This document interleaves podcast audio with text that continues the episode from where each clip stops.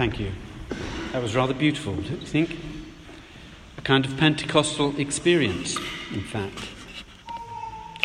One of the things I loved about that was there was both something that was unified and harmonious, a wholeness that was going on about what we were doing, but I could also pick out individual strands and even some individuals. Every Christmas at home, we played the CD of Christmas uh, songs from the choir here. Um, and it's similar. There's this sea of choral sound, but now and again I can pick out Crispin or Rian or Justin.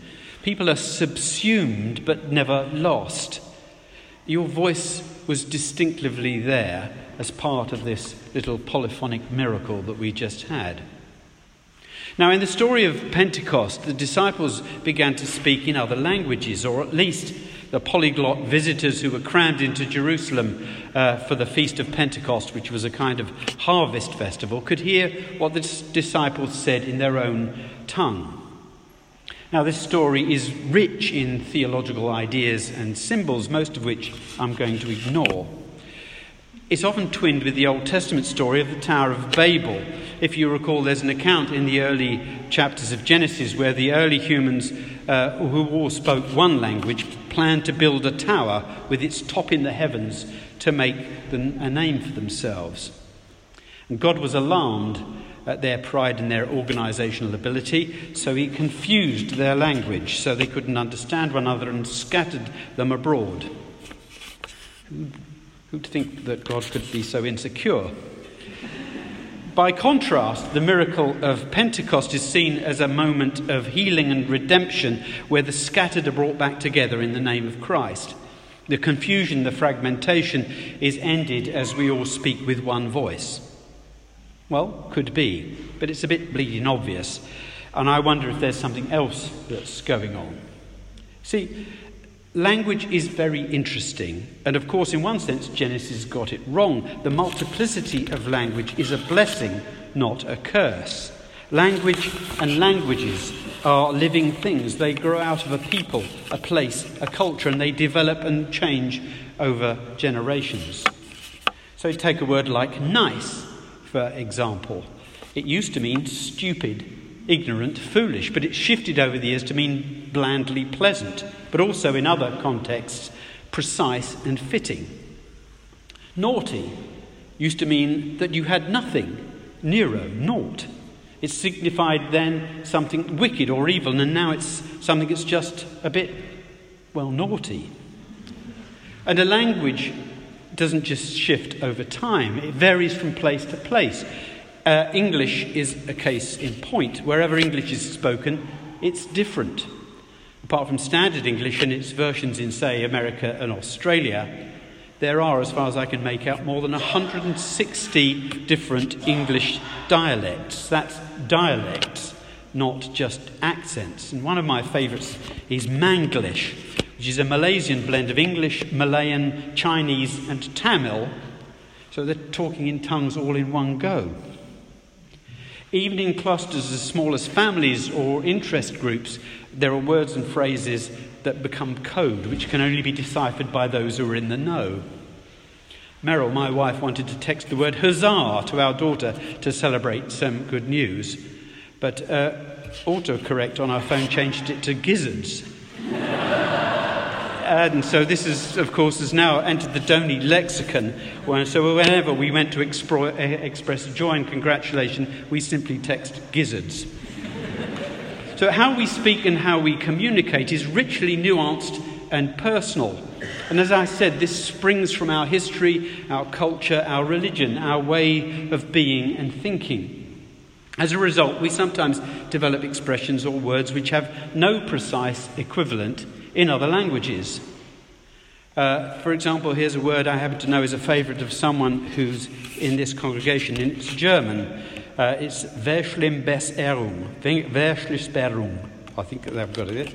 Uh, and there's no English equivalent, and it means a supposed improvement which only makes things worse. or take another, which some of you are probably more familiar with uh, Ubuntu, which is a Bantu word which means something like, I find my best self in relation to others, or I am because you are. And one more, uh, a personal favourite, the Hebrew word nephesh, which is often mistakenly translated in the Bible as soul, but actually means something more like the essence of life, body, mind, and spirit all in one. Uh, words like these are easily lost in translation. So, where am I going with this? I think that what I'm saying is going back to Pentecost, that if people heard Peter and the other apostles speaking in their own language, they weren't all simply hearing the same thing. They heard a message that was specific to them. And for me, this slightly alters the meaning of the Pentecost story. Now, many of you have heard St. Dave Tomlinson talk about the deficiencies of flat pack Christianity, where the formula, the kit, is identical to everyone. He's right, there is no one size fits all. And one of the reasons that the Christian faith has survived it's because Nigerians, Italians, Poles, Chinese, Palestinians have found it gives for them room to be authentically who they are. They express their faith differently, they make different accommodations, and even within each language group, as I mentioned, there are a multiplicity of dialects and borrowings. Now, this is a very important lesson for us as individuals. What we see at Pentecost is the first Christians beginning to find their voices. For some days they'd been huddled away, keeping to themselves, and then they'd had this experience of being charged by the Holy Spirit. They recognized viscerally that God was not some outside being who made pronouncements. God was a presence, an inner compunction the energy source that had illuminated Jesus, and this presence set them on fire. Take Peter, the tiggerish, impulsive, emotionally driven disciple whose mood swings had taken a dark turn after his betrayal of Jesus at the crucifixion. All of a sudden, he was taking the lead with newfound confidence. He was ready to speak. He had found his voice. The central symbolism of Pentecost was the, the words and the life of Jesus were no longer simply under the ownership of a kind of cult following. This was something which overflowed to everyone of whatever nation, culture, or language. The message of love, compassion, and inclusion was open to all. Peter, in his speech, you may remember from our readings, uh, quoted the Hebrew prophet Joel. God declares that I will pour out my spirit upon all flesh, and your sons and daughters shall prophesy, prophesy, and your young men shall see visions, and your old men shall dream dreams. Even upon slaves, both men and women, in those days I will pour out my spirit, and they shall prophesy. The truth was not the property of the priests, the lawyers, the politicians, the self appointed leaders, it was open to young and old, men, women, trans, slave, and free. Anyone, everyone had something to contribute. Your, my actual individual voice, as we know, is unique. It's like a fingerprint. That's why voice recognition software works sometimes. But we also talk of the need to find our own voice, by which we mean discovering our authentic identity, grasping what it is that we think and what it is we have to say. And this takes development, inspiration, education, and confidence. Our voice, our language is personal and precious. At the risk of sounding apocalyptic, we live in dark days where long held freedoms are under threat the use of swinging executive powers, the attempts to stifle debate and derail opposition gather strength to the centre.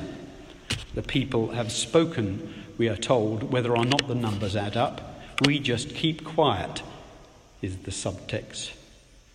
Pentecost tells us different. The core group in Jerusalem at the time of Pentecost apparently numbered no more than 120. This was a rump, a minority, but they had something to say and the conviction to speak out loud. If there ever was a need for the nuance of the human voice, the inflection of language, the to and fro of conversation, the time is now. We should not be silent, especially if we feel marginalized. Peter, in one of his letters, wrote, Always be prepared to answer anyone who asks you to explain the hope that is within you. We take the living words of Jesus of Nazareth into the streets. We speak for the poor in spirit, for the meek, those who hunger and thirst for righteousness, for the merciful, the peacemakers, and the persecuted. We speak with passion, anger even, but we mind our language remembering always to speak with temperance and empathy.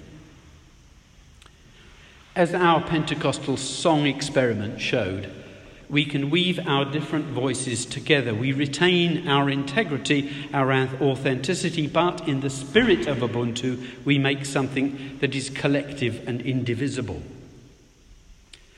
Love, understanding, and compassion form a universal language, a kind of lingua franca, which, like Peter's oration, is understood by everyone, whether we use words or whether we act it out in body language. But language exists in order to be expressed, because if we remain silent, then others will claim to speak for us. They will put words in our mouths, and now is the time, are the days to find our own voice, to speak our lingo. Amen.